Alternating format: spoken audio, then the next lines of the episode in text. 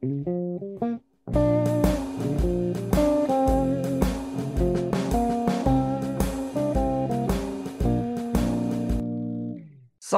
Sunt George Bonea și acum fac asta. Și acum facem asta pentru că avem uh, o întâlnire de grup. Deja sunt oameni aici care așteaptă să vorbim chestii. Nu știu, voi mă auziți? Mă aude toată lumea? E tot ok? Mici probleme tehnice. Hai să vedem. Bun. Avem sunet? Silvia, cred că de la tine aud ceva. Dacă ai auzit și tu. Uh, da, da. Ah, super. Uh, bun, iată, suntem patru deja. Băi, ce Nu o drăguț. să dau, să văd dacă dau drumul la cameră. S-ar putea să trebuiască să intru într-o ședință chiar în mijlocul. Noi, tu unde lucrai? Unde lucrai, Silvia? Uh, um, în AAG, Uh, asigurare. companie de asigurări. Da. Ah, ok. Ok, super. Mm. Nu, n-am realizat apoi, um, când ai zis 11, în capul meu calculam automat două ore și am crezut că e unul aici, când de fapt era 9. Ah, ok. Ok. Deci ne încadrăm, da? Mm, Da. Bun. Păi, na, hai să începem, dacă toți suntem așa de mulți și suntem patru până acum. Uh, am eu, uh, hai să zicem, ce ați mai făcut voi acum în, iz- în pandemie? Știți pe cineva care și-a făcut uh, un test COVID? Uh, ați plecat pe undeva unde a fost nevoie de un astfel de test? Eu plec în uh, Grecia în, pe 13. Am pe 11 un examen la finanțe. Foarte drăguț. Ah. Apropo, mi-a venit cartea ta Da? și um, n-am îndrăznit să o încep pentru că știu cum fac ap- apoi, îmi uit prioritățile. Ah, la naiba. Ce, ce urât e să uiți Ce- prioritățile când citești. Dar oricum, mulțumesc frumos că ai uh, comandat-o. Așa, Îți placă. da, da, cumnata mea stă în București și a fost drăguț să-mi Mulțumim să-mi cumnatei. Așa. Și da, din cauza că am examenul ăsta pe 11, am zis că nu mă apuc de chestii noi, pentru că dacă mă prind, iar nu fac ce trebuie.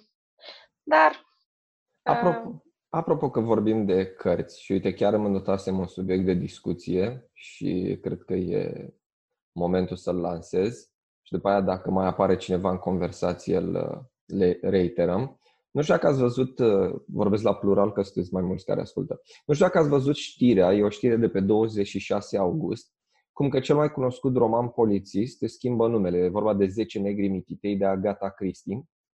Se pare că nepotul uh, autoarei au hotărât ca numele cărții să nu mai fie 10 negri mititei, pentru că ar fi o conotație rasistă, așa că de acum încolo se va numi Erau 10.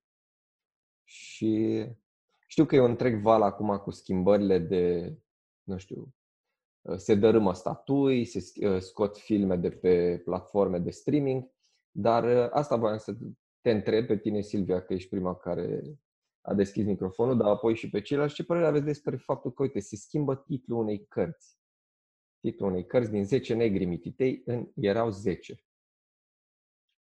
mai mie nu, adică eu nu sunt de acord cu negarea trecutului, știi? Adică, clar, nu... Văd că sunt, uh, și din păcate, din ce în ce mai multe corporații sunt un pic împinse, știi, să ia poziții și pentru că altfel am ajuns să trăim zilele în care dacă nu spui ceva cum că ai fi împotriva, normal că ești împotriva rasismului, normal că ești împotriva violenței de orice fel, dar am ajuns să trăim uh, zilele în care dacă nu spui ceva pro, înseamnă că ești anti automat, știi? Da, a fost și un eveniment, nu știu dacă ați văzut, uh, eu l-am văzut pe Reddit. A fost o întâmplare zilele trecute în state, la un restaurant, unii protestatari Black Lives Matter s-au dus peste clienți și cumva îi uh, puneau să ridice pumnul în aer, să pară că sunt participanți activi ai cauzei, altfel uh, începeau să-i agreseze. Adică dacă tu la masă nu ridicai pumnul, nu, exact cum spui tu, Silvia, nu participi activ, înseamnă că ești împotriva cauzei noastre. Uite, Daniel, Daniel dacă da. poți deschizi și microfonul la un dat să spui, ar fi minunat, că nu suntem așa mulți acum. Da, păi, în, de exemplu, în iarnă am fost la, avem niște prieteni în Olanda și povesteau că și acolo au început să le dărâme ceva statui. Îți dai seama, ei au un trecut destul de cuceritor, adică nu au fost chiar un popor foarte blând cu cei pe care i-au cucerit. Dar trăiesc în, acum sunt în prezent, adică oamenii sunt destul de, de toleranți. Nu poți să legi, știi? Adică nici măcar stră, stră, stră bunicul la 20 spiță nu are legătură cu ce au făcut, ce au făcut ei ca... Alea au fost vremurile, adică... Da. E, uite, stai că ne spune Daniel că el nu poate porni cam, ă, microfonul și camera, așa că o să citesc eu răspunsul lui. Tare mă tem că există riscul să trecem la cealaltă extremă, să se ajungă la o dictatură a minorităților. Uh, am, am mai citit undeva de chestia asta, nu neapărat de că ar fi minorită. Eu momentan nu-mi dau seama că nu am, e prea devreme să știm câți oameni sunt uh, în acest val. Nu știu dacă e o minoritate sau o majoritate, dar pare așa că ne îndreptăm spre o uh, învățare a toleranței cu pumnul, adică ești cumva bătut dacă nu ești în această cauză. Și asta e foarte ciudat că se întâmplă. Dar probabil vine și pe fondul oboselii, știi? Adică zeci de ani am tot așteptat ca oamenii să fie toleranți și civilizați și la un dat un grup mai mare sau mai mic a zis, bă, nu, nu se poate, trebuie să-i batem ca să iubească pe toată lumea. E clasica uh, dragoste cu bătaie. Cum am putea spune că noi românii suntem obișnuiți cu asta. Da, da, ceva de genul. Um, păi, da, nu știu despre... Adică, nu cred că sunt o minoritate, nu cred că mai sunt o minoritate, pentru că au început, știi cum sunt, știi cum sunt cei din curentul LGBTQ, știi? Adică da. sunt, sunt mai mulți că, care le iau apărarea fără să fie, știi? Ah, da, categoric. Dec- decât cei cei care aparțin de drept curentului. Cred că așa s-a transformat și aici. Așa au Adică cred că în felul ăsta au reușit să devină atât de vocali, pentru că nu mai sunt o minoritate, adică sunt și cei pe lângă care ai văzut, faci ceva, spui ceva pe internet, nu vine să-ți bage pumnul în gură cel căruia te-ai adresat sau cel despre care ai vorbit, ci oarecum partizanii lui, știi? Da, da, da, corect. Și așa ei devin, știi, adică te face să crezi că e un sau poate chiar este un curent mai mare decât... Asta, eu cred că e un curent ceva mai mare decât uh, îl vedem noi, mai ales da. în România nu este încă atât de vocal. E posibil la un moment dat să explodeze și la noi ceva mai mult. Și cred că se adună, adică se adună se adună toți în putere, dacă ar fi să spun, uite, de exemplu, cei cu Black Lives Matter se adună cu cei care sunt uh, LGBTQ, cu cei care sunt uh, pro-feminism, știi? Cu Me Too, știi? Și oarecum îi văd că simt că fac parte din aceeași categorie. Ei sunt, se simt defavorizați și cum apar ceva, apare ceva împotriva da, convingerilor lor, știi? Se aliază toți. E un grup al oprimaților, cam așa și adică de-a lungul istoriei simt că ori ei, ori strămoșilor au fost oprimați și acum se am impresia că se răzbună mai mult de, ca orice. Ceea ce face ca toată acțiunea lor să fie un pic, uh, un pic regretabilă. Dar mi-am adus aminte, Silvia, că ai pus tu ieri, dacă nu mă înșel, mm. cred că se leagă, ai pus pe grupulețul de pe Facebook uh, știrea aceea cu Netflix. Poți să faci tu un rezumat pentru cei care n-au văzut postarea ta? Da, cred, da, cred că se leagă oarecum cu subiectele. De, uh, Meghan și Harry nu știu dacă toți sunt la fel de curent cum suntem noi aici în Irlanda din cauza Regatului Unit. Um, au semnat un contract de 150 de milioane cu Netflix și la știrea... Pentru serial sau ce? Nu, nu, cred că sunt ceva colaborări pentru voci, pentru documentare, pentru... Bine, nu ea, cred că... Ei nu cred au că părăsit, vor... ei au părăsit familia regală, nu? Ei trebuie să-și găsească... Da, da, exact. Am înțeles. Nu, nu cred că pentru vreun rol al lumii, anume, nu, adică nu-l Credeam că se face o Harry ceva. Jucând într-un, ți-l imaginezi într-un sitcom ceva. Ar fi ceva. Gen Friends. Da, da, da. Uh, nu știu dacă, adică nu că nu ar fi în stare, dar cred că ei tot trebuie să aibă orice fac și cu orice se alează trebuie să aibă mare grijă pentru că acolo ei reprezintă o corporație în sine, știi? Orice acțiune le scade valoarea A, păi și până peste la urmă, noapte. oamenii s-au supărat pe chestia asta și au început să boicoteze Netflix. Și au început oamenii să comenteze, gata, bo- boicotăm Netflix, ne retragem, nu mai plătim. Păi ce e asta? Noi sponsorizăm familia regală și mofturi și... Adică ei nu, nu înțeleg ce vor până la urmă, știi? Eu, ei s-au retras din familia regală, nu mai trăiesc din taxele oamenilor, sunt un, pro, adică sunt un produs comercial la fel care, ca oricare o, o, alt om, adică nu văd ceva greșit în asta că încearcă să... Cred că Normal doar, că- doar un curent Normal. antimonarhist, așa. Dar Știi- nu e nici mă, asta e, nici Știu. măcar nu e antimonarhist, știi? Da, E pur și simplu potriva lor.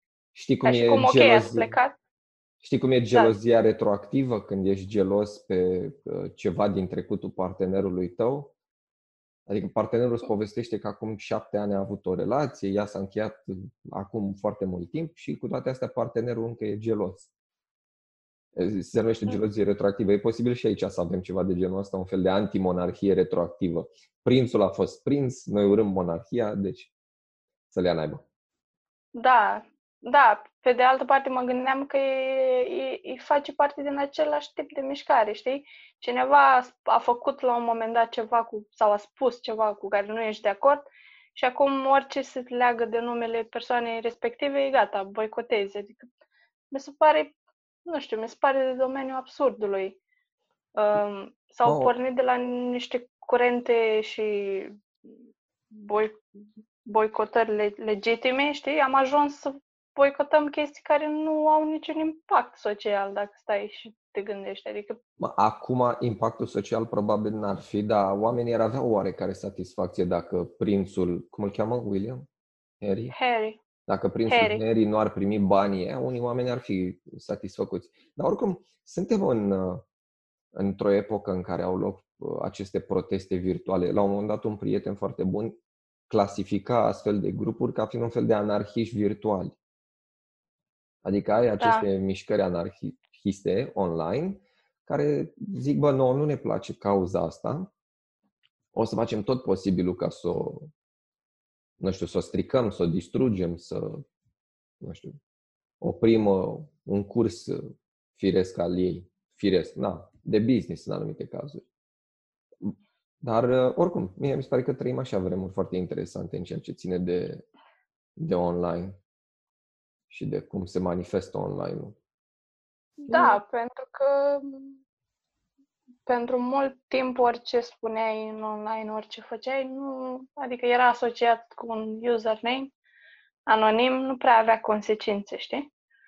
Da, uite, uh, Și acum, o întrebare Da. pentru tine și pentru ceilalți care sunt în uh, conversație. Apropo, mi se pare că aveți o opțiune la Zoom să ridicați mâna sau ceva de genul ăsta. Știu că era genul ăsta de buton și puteți să Da. ridicați mâna ca să facem uh, uh, conversația pe rând. Vreau să vă întreb, dacă voi acum câțiva ani, 5, 7, 10 ani, ați fi făcut o postare pe internet care astăzi ar fi încălcat ceva, uh, nu știu, ar fi supărat oameni, nu știu, poate acum câțiva ani ați făcut o glumiță rasistă sau homofobă, uh, astăzi ați fi uh, făcut, nu știu, o retragere a celor spuse, ați fi spus, băi, îmi cer scuze, uitați, am greșit, uh, ați fi făcut o mea culpa online despre ceva ce ați postat acum 10 ani? uh,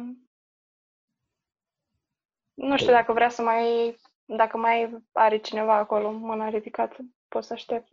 Adică Uh, nu vreau să vorbesc doar eu. Pare un podcast între noi doi. zi tu, Silvia, până, până își gândești ceilalți răspunsul. Eu cred că am, a- aș avea de zis, pentru că sunt unul din uh, userii de Facebook care sunt blocată cam 6-8 luni din 12. Ok.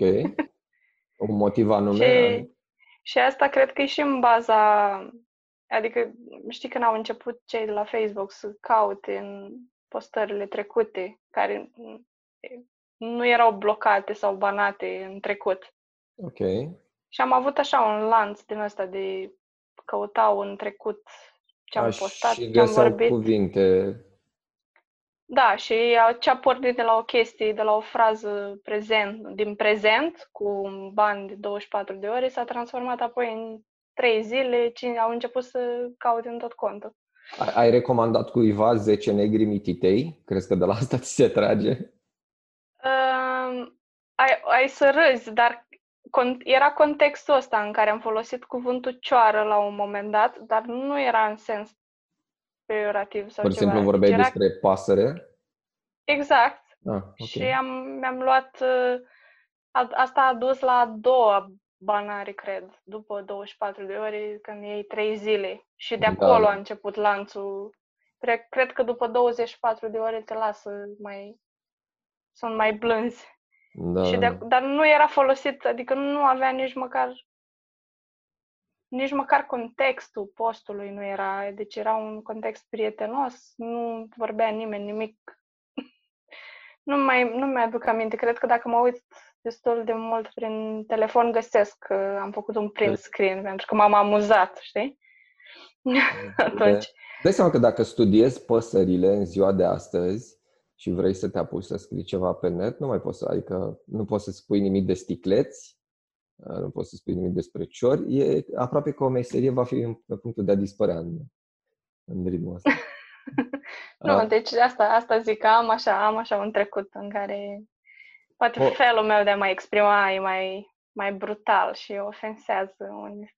Am Cora, început că să- văd că ai deschis și tu camera, ai ceva din trecutul tău care astăzi ar putea să jignească pe cineva? Ai vreo glumiță supărătoare? Nu, nu, nu vine în minte. Oare mă auziți? A, te auzim așa Nu un dau pic, să seama. întrerup, se aude. Nu, nu, nu, nu-mi vine în minte, dar mi se pare stupid că noi evoluăm în timp și dintr-o persoană foarte ignorantă în unele domenii poți să fii foarte deschisă și asta ce înseamnă? Că trebuie să ai res- datoria să recunoști față de oameni, față de tot Facebook-ul, că ți-ai schimbat părerea? Nu știu.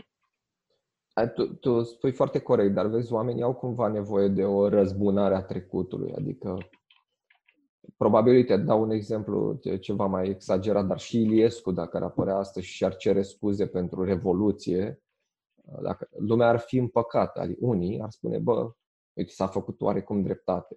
De asta zic, am impresia că oamenii simt nevoia să, să audă scuze. Da, dar el e o persoană publică, nu? Nu știu, Da. noi nu? ar veni numai dacă devii public, trebuie să faci asta sau... A, deci ceea ce spui tu e că dacă devi- ești o persoană publică, cumva trebuie să-și ceri scuze pentru ce gândeai acum 10 ani. Da, în condițiile astea mi se pare că lumea îți cere să o faci.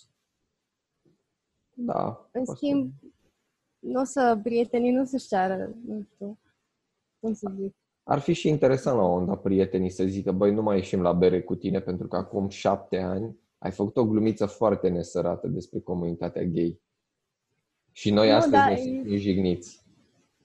Nu, dar n-ai mai puțit așa să zică prieteni, bă, dar cum ți-ai schimbat tu ideea? Că da, că am șapte ani, ziceai că erai foarte, foarte contra la asta. Și am Da. Oricum, eu, eu abia aștept să văd cum se mai schimbă lucrurile de, în perioada următoare și cum mă refer la perioada următoare undeva la 2 ani, 2-3 ani, pentru că sunt ferm convins că vor mai apărea lucruri interesante în societate și în cum gândește ea. Da. Uh, Dacă nu- știu și altă chestie, că cel mai grav mi se pare episodul ăla din uh, Black Mirror, în care oamenii prin vot aleg pe cine să, pe ce persoană publică să o omoare. Știți? Da, da, și da. ăla e, e cât de departe contează asta, lumea asta. Da, uite că spuneai de Școala. chestia asta cu votul. Știu că la un moment dat cineva uh, pe grupuleț pusese ca subiect de discuție ideea că majoritățile sunt uh, ceva mai îndoielnice din punct de vedere al gândirii. Acum, ca să reduc eu totul, e- cred că ideea era că majoritățile sunt proaste. Voi ce părere aveți despre... A, uite, mulțimile de oameni în general sunt proaste. Am putea să vorbim despre asta, zicea Adi ieri. Uh, Credeți că e adevărat că majoritatea, atunci când o luăm ca grup, gândește, să zicem, greșit? Mm, mie, oarecum, eu cred că ar trebui să ne convină că majoritatea se comportă într-un anumit fel. Nu știu dacă... Chiar aveam discuția asta chiar cu soțul meu recent, în care se plângea că poate că la muncă uneori nu te faci suficient de înțeles, că oamenii nu înțeleg, că oamenii se comportă într-un anumit fel, fac aceleași greșeli. Um, eu mereu spun oamenilor din jur să nu mai devină frustrați pe, pe subiectul ăsta, pentru că e oarecum ne avantajează pe noi cei care gândim altfel, poate, sau care avem diferite ambiții sau... Eu așa văd lucrurile, știi? Pentru că mi se pare că dacă toată lumea ar avea un anumit nivel de IQ, toată lumea ar avea ambiții, toată lumea ar lupta pentru locul tău, cred că e, știi, e o, exact cum uh, din cauza că șoarecii au mai mulți prădători, se înmulțesc mai repede, știi? Ceva de genul. Păi, da, da, cred că oamenii sunt nervoși pe faptul că nu se simt înțeleși. Sau, uite, când vine vorba de politică, o să vreau să ridic la fileu și subiectul politică. Să luăm exemplul României, unde perceptual pare că PSD-ul are majoritatea. Cu, cu ce te face pe tine să te simți mai împlinit că ești din opoziția PSD-ului? Adică unde este dar, avantajul? Dar ce te faci? Da, dar ce te face să crezi că ceilalți s-ar comporta cum trebuie dacă nu ar avea o poziție de așa natură? Perfect, de acord. Da, și chiar despre asta o să și vreau să vorbim despre, uh, practic, uh, viciul puterii pe care am impresia tocmai, că... Da, tocmai aia zic. Adică faptul că există ambele, ambele tabere fac lucrurile echilibrate. Eu așa văd. Adică nu văd un, o lume în care toți suntem uh, gândim corect și suntem super inteligenți și totul e minunat. Nu văd așa, nu ar exista un echilibru. Nu. Ela, că văd că ai microfonul deschis, ai o părere despre dacă oamenii pe ansamblu sunt, mă refer în general, eu uneori îmi, îmi fac impresia că dacă ma- majoritatea oamenilor au o idee, sunt șanse foarte mari ca ea să fie greșită. Adică dacă vezi o gloată de oameni care gândesc la fel, zici, bă, eu cred că ceva e greșit aici. Nu știu dacă se aude ceva? Se aude, se aude. Da, așa. Um, eu am uh, tendința să cred că acolo unde este multă lume, locul meu nu este, pentru că uh, mi se pare întotdeauna mai uh, bună oportunitatea de a urma o nișă. Uh, în principiu, orice lucru bun, uh, inițial, dacă este urmat de foarte mulți oameni, devine rău. Nu știu cum. Deci, tot ce, tot ce se transformă din nișă în masă, nu mai e ok la un moment dat. Deci, cred că binele este o nișă și răul are tendința să-l uh, imite și să-l transforme în rău, practic. Acolo unde este multă lume, de obicei intervine răul. Probabil și pentru că apar foarte multe opinii. Uite cum era, de exemplu, când au fost protestele din București din, cu ordonanța de urgență. Adică era o idee bună, toată lumea protesta împotriva ordonanței de urgență, dar brusc au început să apară uh, tot mai mulți oameni cu tot mai multe păreri și început să fie și o divergență între opiniile lor. Și de asta zic că...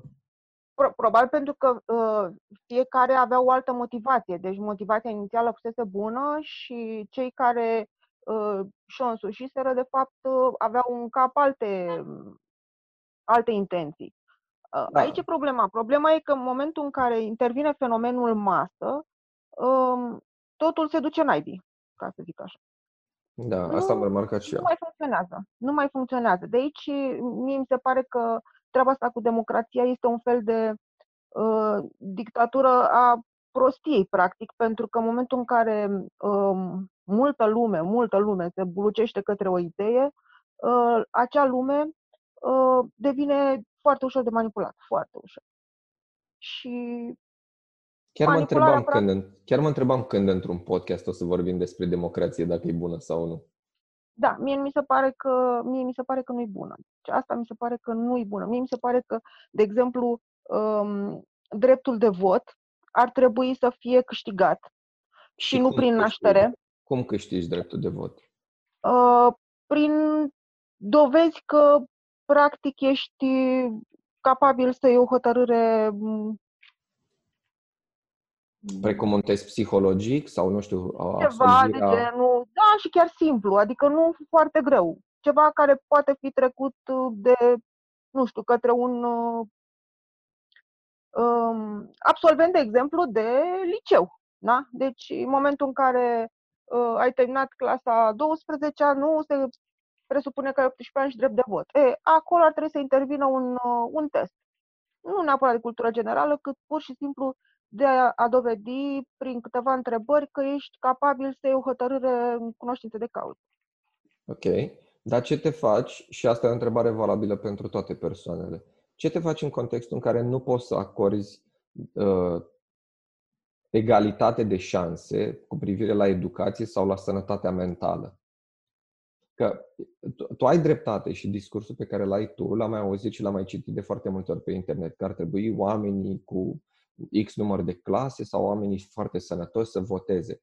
Dar, din păcate, cel puțin o țară ca România și multe altele, cred că putem număra pe degetele la ambele mâini câte țări oferă oarecum egalitate de șanse. Ce te faci în contextul în care tu nu poți să oferi asta? Adică să spui da. că tu spui să voteze doar oamenii cu 8 clase, că presupui că până în clasa 8 uh, ai învățat destule, analfabetismul funcțional e destul de scăzut e ce te faci în contextul în care nu poți să acorzi 8 clase tuturor. Uh, o, las, o lăsăm pe el să răspundă și apoi mergem la Silvia, care ridica mâna. Uh, da, păi presupun că la un moment dat, um, deci în momentul acela nu, nu e normal să voteze dacă nu dovedește un discernământ clar, dar uh, sigur că el poate la un moment dat să-și um, completeze studiile sau, uh, în fine, să evolueze și suficient încât uh, să-i se dea la un moment dat, sau probabil că înainte de fiecare uh, calup de alegeri, să-i se dea la un moment dat din nou posibilitatea să dea acel test și să le ia. Adică nu este ceva definitiv. Nu e ceva ca și cum ți s-ar ridica mm, dreptul la vot pe toată viața. Nu, ai tot Mie, timpul... Mi se pare foarte tare ideea să dai un fel de test de cultură generală sau de logică sau mi se pare o idee interesantă, doar că revin la... Înainte de fiecare, da, pe bune, deci înainte de, pentru că la un moment dat și cei care au avut inițial deșternământ pot să-și îl piardă la un moment dat. Corect. Uh, Corect. Din diverse motive și atunci nici aceea nu este normal să hotărească viitorul pentru, chiar și pentru copiii lui. Nu mi se pare normal. Adică, nu, odată da. ce nu mai ai discernământ, nu ai de ce să mai hotărăști viitorul pentru restul omenirii. Da, corect. Silvia? Cam văzut că ai ridicat okay. mâna. Mm, eu cred că democrația nu funcționează pentru că, din cauza că democrația costă și oamenii nu vor să plătească pentru asta, în principiu. Uh, uite, de exemplu... Scuze-mă că te întreb, dar ea pare că totuși funcționează, adică vorbim deja de uh, păi, ceva uite, ani de democrație. Da, uite, de exemplu, chiar exemplu dat cu testul. Ca să implementezi o chestie de genul pentru orice stat ar costa. Um, Corect să faci centre de testare, teste la fiecare alegeri, adică deja alegerile costă și deja din cauza lupții, luptei pentru un loc acolo la porție de mai mulți bani din bunul comun, okay, e da. aprigă. Îți dai seama ce ar însemna și cu testări. De-aia. Deci, din punctul meu de vedere, democra- din cauza că democrația e scumpă, are atâtea locuri în care nu funcționează știi? Adică unele lucruri, noi tot timpul, de exemplu, dăm exemplu țări care au un nivel de taxare foarte ridicat. Le dăm pe ele ca exemplu că funcționează și e oarecum o democrație acolo. Um, în opinia Așa. mea e mixată cu un pic de socialism, știi? Dar oamenii care sunt dispuși să plătească pentru democrație, în general, să demonstra că funcționează. Dar, în schimb, în România avem așa un mix, un struț, o cămilă. Vrea democrație, dar să nu ne coste nimic. Ok. Asta e un aspect.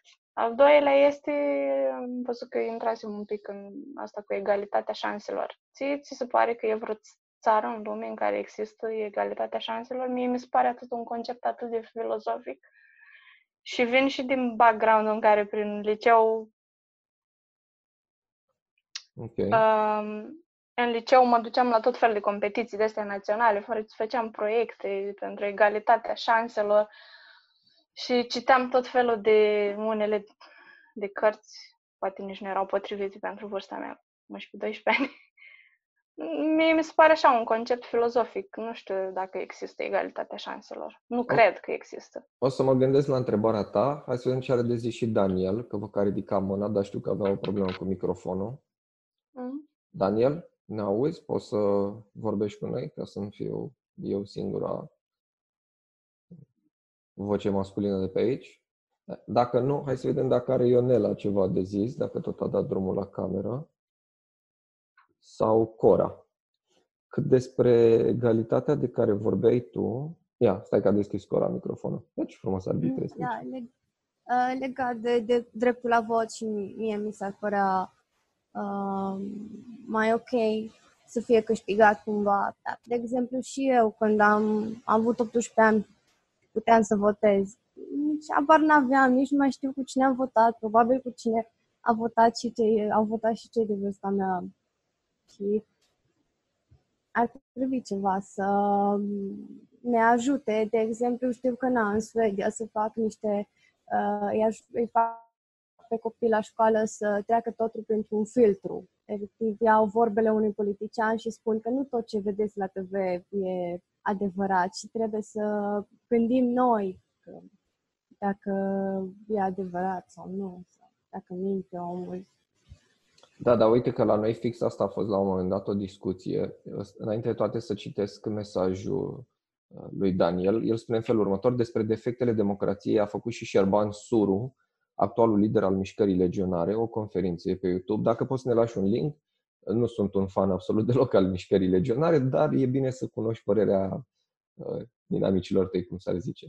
Uh, legat de chestia asta cu dreptul la vot, egalitate, da, are dreptate Silvia, nu cred că există în foarte multe țări. Habar n-am, poate doar din ce citim, să fie undeva în Norvegia și în Suedia și în Finlanda, o oarecare egalitate la șanse, în sensul că educația e ok pentru toată lumea și că nu ai discrepanțe foarte mari cum ai, de exemplu, în România, dar uh, tot mi se pare că ar trebui să fie o, un cel, pentru că altfel o să ne dăm seama, asta e o părere la rece acum, dar s-ar putea să ne dăm seama peste ani că în funcție de uh, contextul economic în care ne aflăm individual, nu ne potrivim să alegem.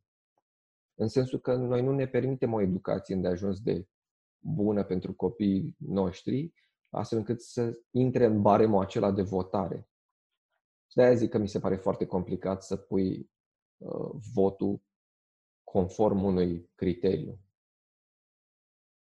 De-aia cred că până la urmă s-a hotărât ca votul să fie pe baza vârstei. A plecat de la premiza generală că, bă, după 18 ani, toată lumea am presupune că ar avea discernământ. Și legat de ce spunea Cora că se face în Suedia, parcă, uh, știu că în România nu ai voie să discuți politică în școală. Efectiv, nu poți să vii într-o școală din România, citisem la un dat undeva asta, nu poți să vii într-o școală să zici, uite ce a declarat Iohannis sau Dragnea, haideți copii să dezbatem. Adică profesorul ăla poate avea foarte mari probleme dacă face politică la, la ore. De-aia nici măcar nu vorbim, ceea ce e foarte absurd. Noi până la în 1-12 nu vorbim despre ce înseamnă stânga, ce înseamnă dreapta, care sunt concepte, adică noi nu vorbim concepte politice.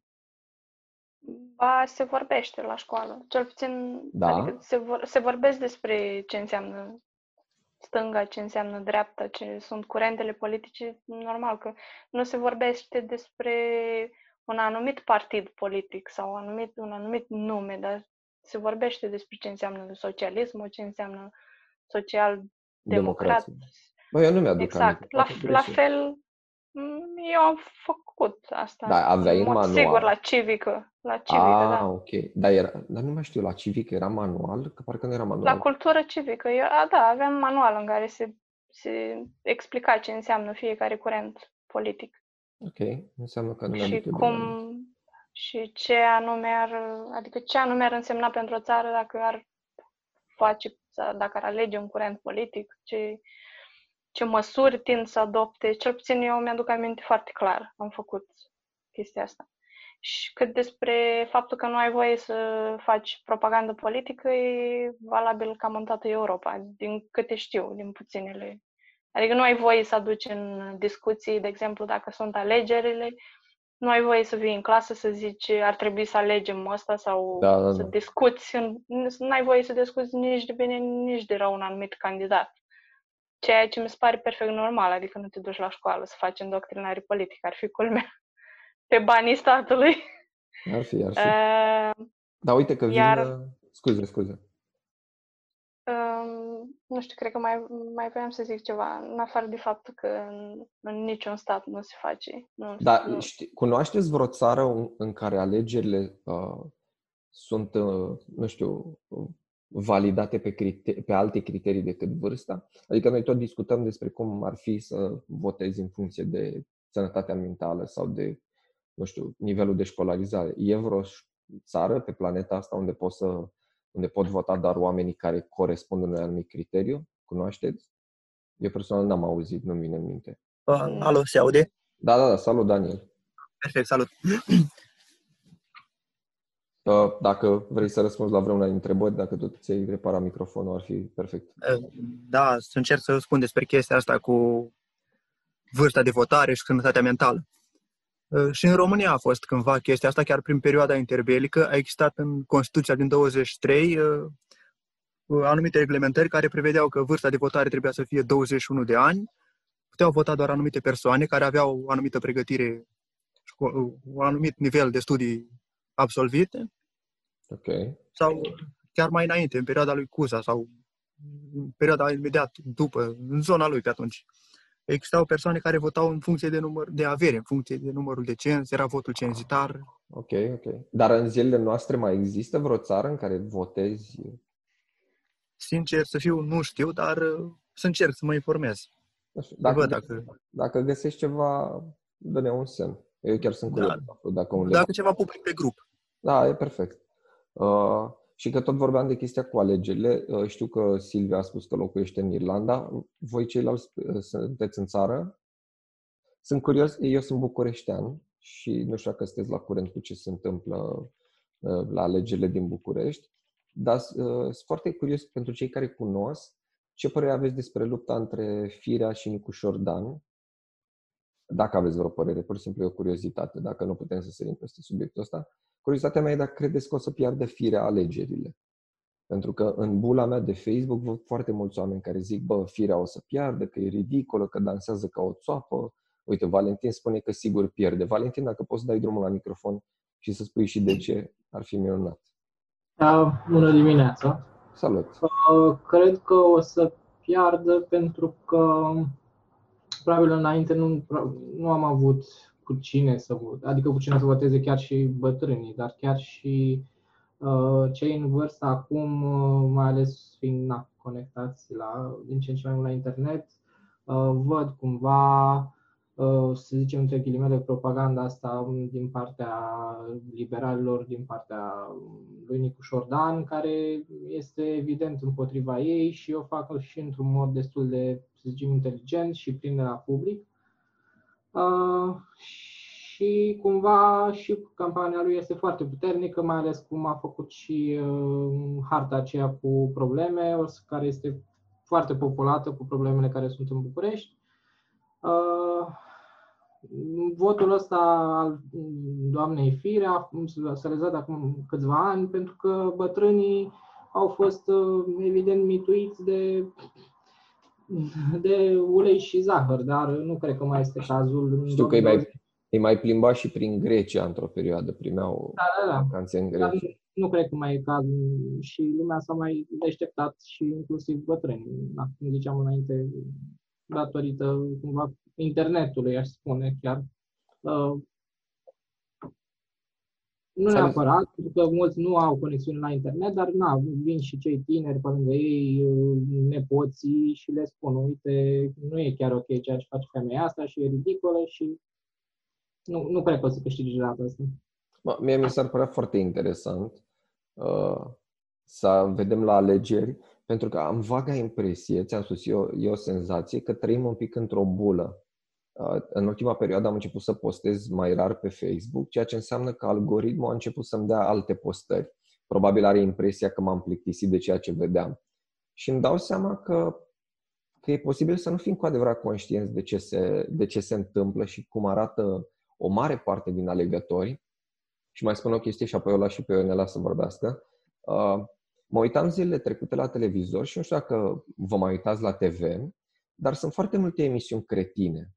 Și nu zic cretine în sensul de, stai cum se numește aia, cu insula iubirii sau uh, oricum, emisiuni care sunt cretine New Age, adică sunt cretine și moderne. Nu, sunt emisiuni vechi și cretine, care au clar un public bătrân în vârstă. Și stai și mă gândeam, băi, cum de supraviețuiesc? Că sunt posturi care nu ar ține așa ceva la TV dacă nu ar avea audiență. Și revenind la ce ziceam uh, și mai devreme cu firea, am vagă impresie că s-ar putea noi să nu fim conștienți de fapt de cât de mulți oameni sunt acolo, în bula aia uh, cu o anumită mentalitate. Eu cred că trebuie să fim foarte conștienți de influența bisericii și să cumva și Nic Șordan să facă ceva în legătură cu asta. Nu zic să facă aceeași metodă pe care o face și Să facă biserici. Să facă biserici, Nicușor. Nu, nu, nu să le facă, în niciun caz să le facă. Uh, să fie conștient de influența lor și a Valentin, da. Valentin, tu ești bucureștean? Nu, sunt brailander sau în București. Ah, ok. Uh, ți-ai făcut viză de flotant? Nu am apucat încă, dar mă gândeam să-mi fac cu okay. Uh, și câți ani ai, dacă nu te deranjează întrebarea? 27. 28. Mi se pare din nou un aspect foarte interesant pentru că te încadrezi ca vârstă și ca profil cu ceea ce spuneam eu de bula mea de pe Facebook. Adică tineri care locuiesc în București probabil de ceva ani, nu au viză de flotant, sunt bucureșteni cumva psihologic, dar ei încă nu pot vota. Și dacă ar fi să voteze, ar vota clar împotriva uh, Gabrielei Firea. Dar, dar știi că e și asta un, un stereotip cumva al alegătorului, ăsta în care te situezi tu. Sunt foarte da, mulți bucureșteni cu ghilimele. Se face campanie, nu știu, ce obțin USR-ul din câte am văzut, face campanie agresivă uh, și chiar a pus reclame plătite pe Facebook pentru uh, noi ăștia care suntem de afara orașului și avem nevoie de vizite flotante. Deci nu este o idee genială acum să te și convingă să o faci. Adică, știi, mai sunt, nu știu, mai puțin de 20 de zile sau 25 de zile până la alegeri. Atât tu și cât și alți bucureșteni uh, trebuie să fiți convinși și să vă faceți viza de flotant. Da, dacă am unde să fac viza asta de flotant, o să-și fac, dar uh, până una alta. Da. Uh, Ionela, scuze că te-am lăsat să aștepți. Te rog, dacă Bună, George! Uh, referitor la ce s-a discutat până acum, doresc să fac totuși o, un fel de concluzie. Tinerii nu prea sunt... Uh, practic, tinerii sunt puțin pierduți din punctul ăsta de vedere al votului, deoarece nu știu încotro să se orienteze și în cine să aibă încredere. Cu ce vârstă ai? Aproape 19. Ok. Deci vorbești cumva din, uh, să zic, din perspectiva generației tale, nu? Te raportezi la anturaj, prieteni, colegi de liceu, facultate. Da. Okay. Și există, am observat că există tot felul de influențe în jurul nostru, indiferent familie ori societatea în care trăim.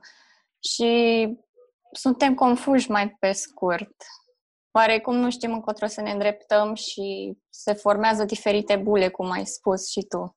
Păi, uite, de exemplu, dacă nu e o întrebare prea intruzivă, tu cu cine ai vrea să votezi la următoarele alegeri? Vorbim de partide, nu vorbim de nume. Sincer să fiu, chiar nu... Locuiești în țară? Știu sigur. Da. În ce oraș? În Bumbești Jiu. Ah, ok. Habar n-am cine e acolo. Dar, bun, păi, și pe tine faptul că tinerii de vârsta ta sunt așa de busolați uh, politic vorbind, cu ce te influențează? Adică te convinge să nu mai votezi, să votezi cu un anumit partid și nu crezi că de fapt toate generațiile au fost bulversate? Adică nici părinții noștri la Revoluție în 90 nu cred că știau prea bine cu cine să voteze. Afectează într-un anumit fel, deoarece îți pui destule semne de întrebare. Vis-a-vis de politicieni sau vis-a-vis de alegători? Și de politicieni și de alegători de ambele tabere. Ok. Și că, ca să fac și eu o concluzie la concluzia ta, tu cu cine o să votezi? Adică mai ai 20 de zile până la alegerile locale care pot influența aspectul uh, orașului tău. Cu cine votezi? Nu știu, ce te mână pe tine să votezi cu un anumit om sau altul? Să fiu sinceră, lucrurile care sunt vizibile, pe care le-a făcut în comunitatea în care trăiesc. Ok, deci tu o să te raportezi la primarul care deja e. Cel mai probabil. Ok, ok. Da, e, e un punct de vedere. Eu oricum sunt foarte... Voiam să scriu și mai devreme, dar n-am mai apucat. Sunt profund uh, captivat, ăsta e cuvântul, de alegătorii PNL-ului. Nu știu dacă avem printre noi oameni care votează cu PNL. De alegătorii PNL-ului care încă am impresia că se străduiesc. Efectiv se străduiesc să, și strâng din dinți să nu vadă uh, mizerile pe care le face PNL-ul în perioada asta cu traseismul de la PSD, uh, cu ministrul care a făcut zilele trecute un accident. Bine, nu l-a făcut el, l-a făcut șoferul mașinii în care el se afla. Dar am citit dimineața un editorial foarte bun pe Republica, în care spunea cum ar fi reacționat societatea dacă accidentul ar fi fost făcut de un ministru PSD. Și putem să recunoaștem cu toții, fără să fim ipocriți, că dacă era un PSD în mașina aia, practic internetul lua foc. Adică vedeam peste tot cum ar trebui să-și dea demisia, cum e un partid de hoți, dar de altfel, când vine vorba de PNL, e o liniște senzațională. Sunt doar așa câteva cuvinte, câteva voci. Na. Oricum, o să, o să fie o campanie și în continuare mi se pare că e o campanie senzațională. Am aud un microfon deschis. Daniel? Ai... Uh, da, dar nu știu dacă este de la mine. E de la tine, dar poți să zici dacă... Uh, Am vrut și eu. Și... Ah, scuze. Da, continuă, continuă. Da, de asta vreau să zic de oamenii care când se punește curentul ăsta de meme-uri spre PSD și toți oamenii, o, oh, PSD și din alea, dar sunt unii care nu înțeleg că și în PNL și în alte partide se întâmplă nasoale. Și asta e nasol cu ei, că trebuie să se gândească în orice partid. Ei cred că totul e alb și negru. Absolut. Uh, Daniel, cred că poți să zici acum. Sau nu? Oricum, până, până își rezolvă Daniel problema cu microfonul, vreau să zic că eu în continuare, oricât de hulit ar fi această opinie, în continuare consider că o, o opțiune este să nu votezi, adică în continuare iau acest, această opțiune în calcul pentru următoarele alegeri, dar dacă e o persoană care cumva cred că a reușit să mă convingă de, de ce e bine să votez rău cel mai mic, este Radu Umbreș este profesor universitar la SNSPA, uh, dacă zic bine. El a avut la un moment dat o postare pe Facebook foarte bună despre de ce e bine să votez cu rău cel mai mic. Uite, chiar o să caut uh, de imediat ce terminăm noi conversația și o să pun postarea lui pe grup. Dar altfel mi se pare foarte masochist să votezi uh, știind că sunt rele. Uite, vorbea și Cora de faptul că toate partidele au cât un, nu știu, cât un măr putred. Eu am fost foarte decepționat după campania prezidențială a USR-ului, când am văzut că anumiți oameni n-au plecat din partidul ăla. Știi? Adică eram la modul, ok, puteți să fa- De fapt, ce vreau să zic este că mi s-ar părea genial ca toate partidele să recunoască că au și ele probleme. Știi? Adică să vină PNL-ul să zică, bă, avem și noi problemele noastre, uitați de care sunt, să vină USR-ul. Știu că îmi dau seama că asta este aproape un miraj, trebuie să dai dovadă de o maturitate senzațională și în unele cazuri, spunea prietena, și de un sinu, ești, poate să fie și o sinucidere politică. Pentru că odată ce recunoști că și tu ai făcut și faci greșeli, electoratul s-ar putea să zică, ok, deci nu te mai votez. Dar pentru o altă categorie de public, mi se pare că ar putea funcționa genul ăsta de discurs. Ela, am văzut că ai ridicat mâna. Da, voiam să zic că, în general, societatea românească este uh, axată pe dublu standard și pe ipocrizie. Și uh, sigur, uh, asta ar fi cel mai, uh, ce- asta ar fi cel mai corect, uh, fiecare să-și asume. Uh, Domnule, am toți oameni, toți suntem oameni, greșim, cu tare a greșit. Uite, s-a întâmplat uh, cu tare accident în trafic, dar problema asta este, în primul rând, asta, că nu se va întâmpla niciodată chestia asta. Adică nimeni nu o să-și asume uh, propriile greșeli. Uh, de ce o fi boala asta în societatea românească, chiar n-am idee. Nu știu. Adică, Eu nu cred că e doar la noi, acum să nu exagerăm. Cred că și în Bulgaria. În niciun caz nu e. În niciun caz, am mai zis. Da, nu e, nu e doar la noi, dar putem să ne Da. raportăm la a noastră. Dar eu cred că este, eu cred că este o dovadă de maturitate clară și la nivel micro, adică la locul de muncă sau unde mai suntem noi, sau chiar și în casă când ne asumăm câte o greșeală, da, nu uite, am greșit, nu stau să dau uh, vina pe celălalt. Așa, uh, exact același lucru este și la nivel macro. Aici mi se pare dovada de maturitate supremă să-ți asumi problemele pe care le ai în- în o gradă și să încerci să le rezolvi. Da, uite acum că uh, revin Da, dar la nivel macro, Da. La nivel macro nu ar înțelege toată lumea. Când spui Exact. pentru tine, da, am greșit, e ok, poți să mă corectezi, dar uh, când spui pentru o masă de oameni că am greșit și acum vă rog înțelegeți-mă, vreau să dau cazul USR-ului. De exemplu, ei au mesianismul ăsta care uh, cred că poate să-i distrugă pe ei. Să spună că vor face, că vor drege, că vor ridica țara și când nu o să poată să facă chestia asta, ce o să se întâmple atunci? Acum dăm voie să te corectez un pic, Daniel. Uh, am impresia că mesianismul, foarte frumos spus, mesianismul de care vorbești în legătură cu usr nu este neapărat că ei vor ridica țara, ci mai degrabă că vor scăpa țara de ceea ce înseamnă metaforic PSD. Da, eu i-am înțeles, dar uh, omul de rând nu știu dacă va înțelege o Da, dar asemenea da, aluzie. ai dreptate, s-ar putea ca discursul lor să îi îngroape, pentru că nu o să poți să schimbi lucrurile atât de repede și atât de, de mult. Eu mereu, când am ocazia, comentez și le spun că încercați să vă prezentați o imagine de, nu chiar de Salvator, de Iisus Hristos în politicii românești. Că nu o să vă meargă, oamenii o să, o să ajungeți în funcție, oamenii o să fie dezamăgiți. Așa au făcut și PNL-ul. Au spus că noi venim în 30 zile, am luat pensii speciale, facem una alta și n-au făcut absolut nimic. Da, da, da, De corect. acum PNL-ul e cu picior în groapă. E, așa am spus și despre PSD. Eu am impresia că picioarele astea în groapă de cele mai multe Ei. ori ies foarte ușor. Nu știu, aici am o teorie că este o, cumva o rotativă guvernamentală între ei, că mereu se schimbă ba stânga, ba dreapta. Aceeași chestie a fost cândva și prin uh, perioada istoriei moderne, spun asta pentru că am studii în domeniul și de asta. Ah, ok. okay. Au fost ba conservatorii, ba liberali, ba așa s-au schimbat. Și Uh, n-a vrea... Scuze, voia să zică și Valentin ceva și mie să nu ne îndepărtăm foarte Uh, mult de... Ideea de dinainte am pierdut-o, dar cumva sunt de acord cu Daniel uh, în cazul ăsta, dar nu știu, mie mi se pare că mm, switch-ul ăsta între conservatori și liberali este influențat și nu știu de ce le raportăm atât de mult de la americani. Uh, avem așa obsesia asta de a-i copia în tot și în toate, deși nu sunt cel mai bun, cel mai bun exemplu.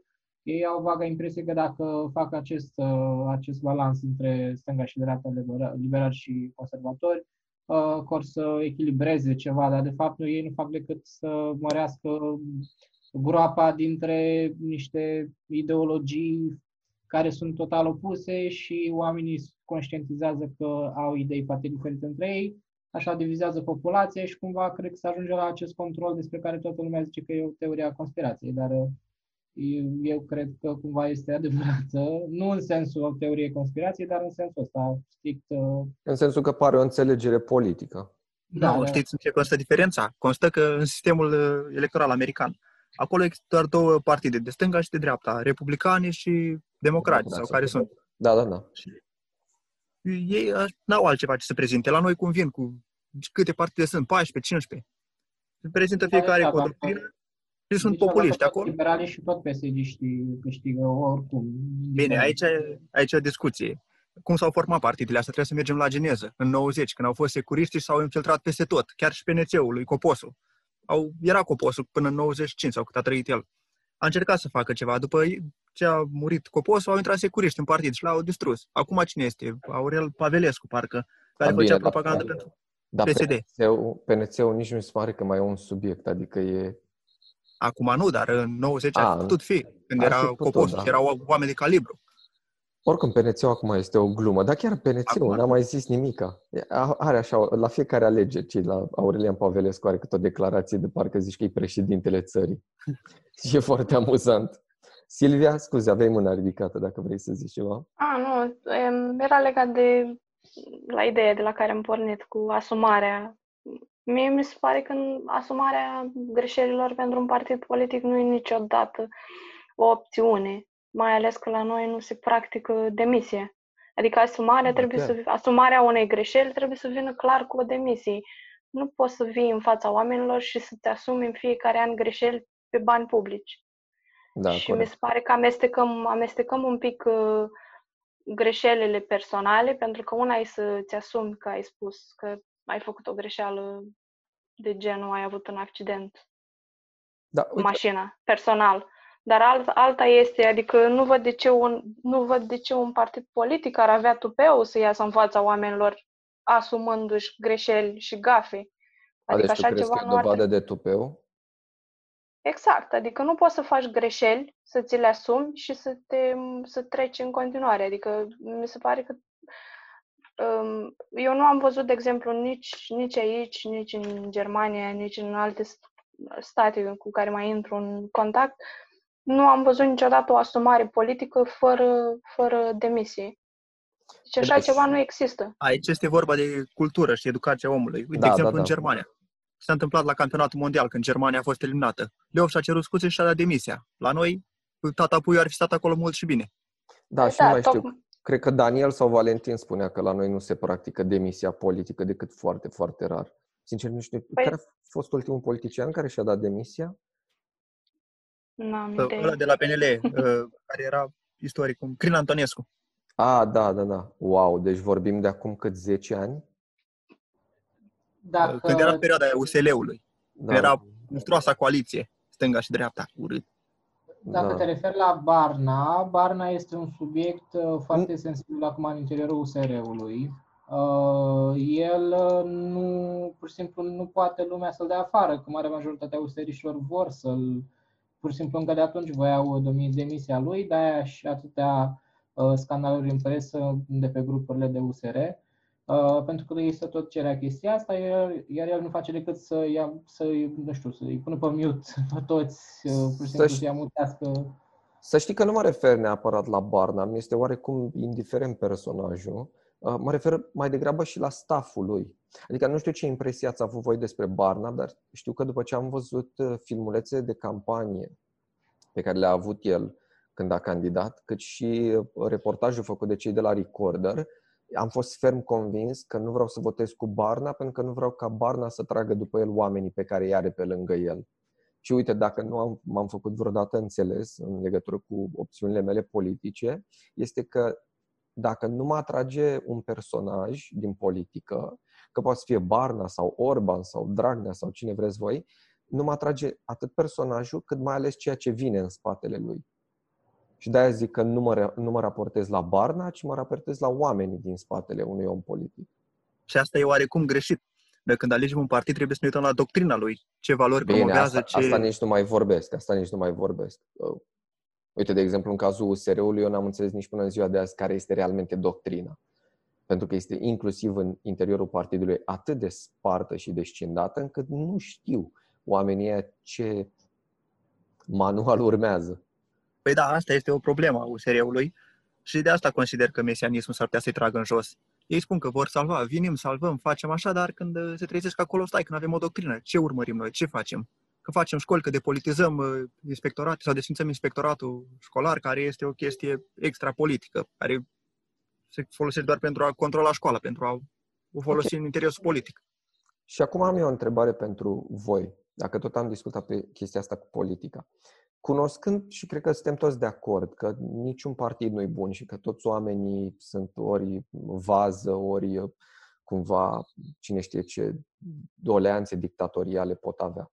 Ce vă motivează pe voi să votați? cu X partid, nu mă interesează partid. Efectiv, ce vă motivează să participați la actul de a vota și de a acorda încrederea unui partid despre care inclusiv voi știți că nu corespunde doleanțelor voastre. Uite, Daniel, vă care primul mână ridicată. Da, în primul rând este dreptul cetățenesc, un drept care a fost câștigat prin sacrificii, prin sânge. În al doilea rând, uh, ideea de a încerca să schimb ceva. Poate, uh, nu spun că votul meu contează, dar sunt alții și alții și alții care au aceeași opțiune politică și se ridică în sus. Păi da, da, tocmai am stabilit, tocmai am stabilit cumva de comun acord că inclusiv opțiunea ta la vot, oricare ar fi aceea, nu-ți garantează că se va întâmpla așa cum vrei tu. E posibil chiar într-o proporție covârșitoare lucrurile să fie pe dos, conform da, atunci, în, atunci, în aceste condiții, votez pe partidul sau persoana care reprezintă cel mai bine ideile mele sau care, care simt că mă reprezintă. Adică răul cel mai mic, nu? Nu neapărat, eu nu cred asta că trebuie să mă reprezinte răul cel mai mic. E o, e o gândire total necorectă. De, stai să înțeleg o chestie. Deci tu, conform partidelor și doctrinelor de astăzi, tu ai o opțiune care corespunde valorilor tale? Aș putea spune că da, oarecum. Vezi tu, acest oarecum pe mine mă încurcă. Da, da. Aici nu, e dilema mea. Eu, eu o să votez uh, cu USR-ul, spun clar și fără nicio, fără perdea, pentru că sunt uh, oameni care au o anumită pregătire, unii dintre ei, sau cel puțin așa se prezintă. Le-am citit doctrina de partid de pe site și am văzut că au anumite idei cu care interferez. Și mai mult de atât ce pot spun. De da, exemplu, da. când a fost când a fost că astea prezidențiale, când au fost și au fost Dăncilă și Iohannis. Și evident că nu votam pe Dăncilă, că nu mă simt reprezentat de Dăncilă. Nu mă reprezintă pe mine o analfabetă. Asta a fost uh, raționamentul. Ok. Dar ești conștient că votând cu USR-ul așa, general vorbind, facem abstracție de faptul că sunt locale. Vorbim de parcă am, da. uh, am votat parlamentar. La pachet cu votul tău pentru o anumită persoană sau un anumit grup de persoane, intră și altele. Uite, de exemplu, da, s-ar putea să greșesc, este un băiat de la USR Brașov sau Iași care are niște postări foarte penibile pe Facebook. A devenit uh, celebru când a postat el că avea 2 ani sau 3 ani și vorbea cu maică sa despre cum vin minerii. Vă aduceți aminte personajul? Da. Uh, Daniel, da. poți să ne ajuți? Dacă poți să-mi spui numele, dacă ceva că... Ai, că nu mi-aduc aminte. Este un parlamentar, de, o, cred că e parlamentar, hai că dau un Google, USR, care a postat el pe Facebook, e mai tinerel, a, uite, de Iulian Bulai. Iulian Bulai, uh, dar nu știu de unde e. USR, USR. A avut el o postare mega penibilă, cum la 2-3 ani vorbea cu mama lui despre mineriada.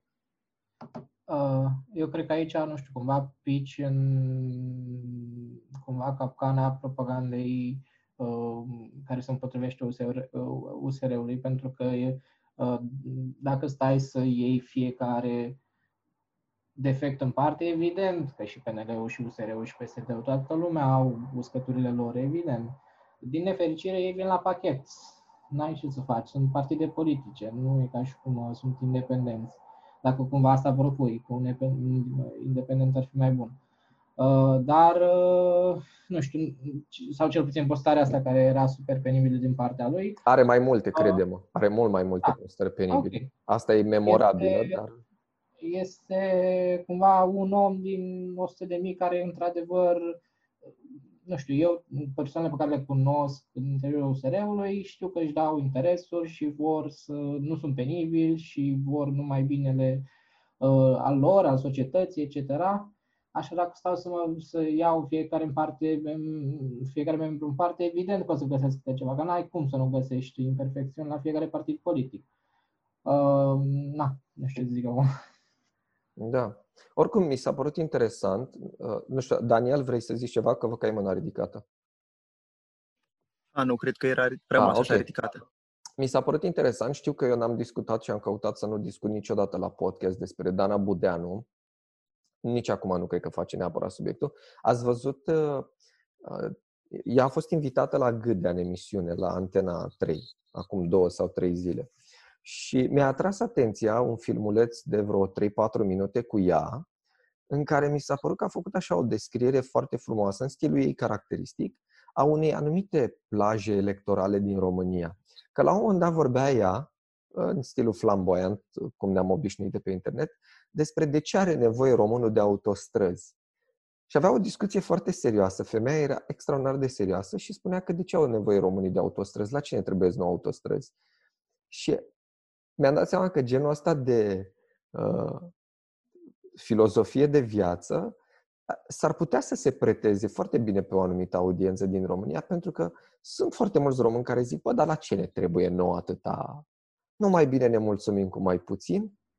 Și dimineața citeam o chestie din uh, Popper, uh, citeam despre cum îl interpretează Popper pe Hegel și mi-am dat seama că Dana Budeanu chiar urmează filozofia lui Hegel, că nu există mai bine, este foarte bine cât este. Și am zis, băi, voi vă dați seama cât de filozofă e Dana Budeanu și cât Eu... de... Scuze, zi, Valentin. Uh, cred că este un subiect foarte important de abordat în ciuda faptului că foarte mulți oameni consideră că a, să nu o băgăm în seamă. Ba da, trebuie. Nu, no, trebuie, care o plajă uriașă de, de exact. fani. Are o plajă imensă de, de, de fani ai ei care foarte mulți dintre ei sunt alegători și da, într-adevăr, sunt și foarte mulți copii care urmăresc că, plac, că le plac uh, circul și scandalul pe care îl creează ea, pentru că asta se vinde, circul și scandalul, da? Eu puțin în România, din câte am observat. Uh, cred că ar trebui urmărită și cumva, uh, nu știu cum să, să zic, demonizată, sincer să fiu, pentru că mi se pare super malefică din punctul ăsta de vedere, are niște opinii care cumva ea le expune ca fiind super normale. Cum adică să n-ai șosete în picioare? Și așa, încet, încet, ea um, urmează un slippery slope care duce către un hate aiurea tot așa, ea, iarăși divizând oamenii și, într-adevăr, uh, cei mai mulți dintre fanii ei să simtă, a, ce normal suntem noi, ce minunați suntem noi, uh, hai să-i urâm pe ceilalți, hai să, că nu, mai, nu se poate mai bine, noi suntem cei mai perfecți. Da, dar să știi că e foarte, foarte dubioasă demonizarea cuiva în epoca în care trăim noi, pentru că risc să-l transformi în erou.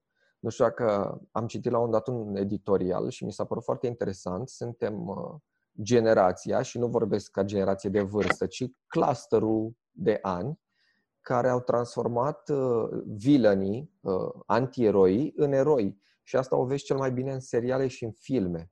În ultimii ani, personajele principale cu care audiența e încurajată să empatizeze sunt antieroii.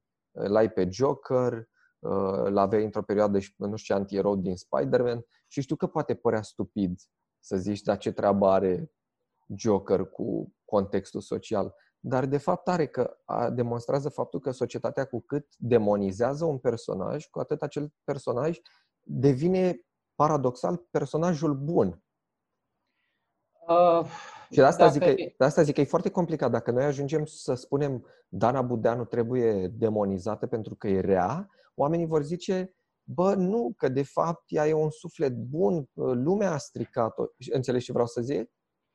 Da, dar uh, nu, din, din, din punctul meu de vedere nu cred că putem compara Jokerul cu Dana Budeanu, pentru că Dana Budeanu nu are discursul ăla foarte profund al scriitorilor uh, Batman, astfel încât, pentru că Joker este foarte relatable, și ea e foarte Și, și Dana Budeanu este. Și Dana da, Budeanu nu zic nu, dar ea cumva face parte totuși din pătura socială de burgheză și de creatoare de modă care e relatable, dar până la un punct. Și oricum uh, poți uh, demonta fiecare argument al ei uh, cumva.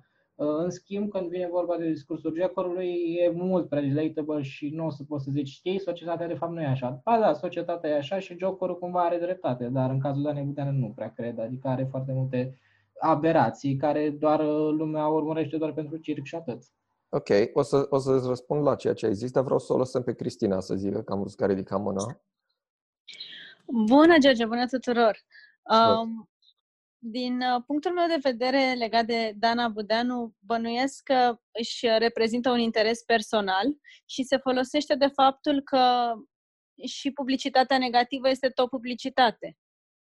Corect. Și probabil că aici uh, mizează foarte mult uh, și are și foarte mulți ascultători. Și cunoaștem, cred că toată lumea știe, relațiile personale pe care le are cu diversi membri din, din PSD. Da, corect. Dar eu sunt de acord cu tine că totuși cel mai mic rău este, tot, este mai bine să fie votat. Pentru că, până la urmă, toți reprezentăm uh, schimbarea, iar dacă ignorăm anumite lucruri, um, atunci nu o să, nu o să vină nicio schimbare, o să fie lucrurile fix la fel, um, așa cum s-a întâmplat în ultimii 30 de ani. Eu, eu te aud perfect și nu zic că n-ai avea dreptate, dar uh, îmi aduc aminte că la alegerile precedente au, a circulat pe internet o glumiță, cum că uh, dacă nu vrei să mergi la vot, e ca și cum nu te-ai urcat autobuzul X, pentru că autobuzul ăla nu te duce la destinația la care ai tu nevoie. Și glumița era că de fapt te urci în autobuzul care te duce cel mai, departe, cel mai aproape de destinația ta și de acolo mai mergi pe jos. Dar mie mi se pare că noi omitem faptul că s-ar putea să te urci într-un autobuz greșit care să te ducă în cu totul altă direcție. Asta voiam să zic, Asta, în legătură, asta voiam să zic în legătură cu uh, discursul tău despre cum ar trebui să votăm ca să ne apropiem totuși de un ideal sau să se schimbe ceva.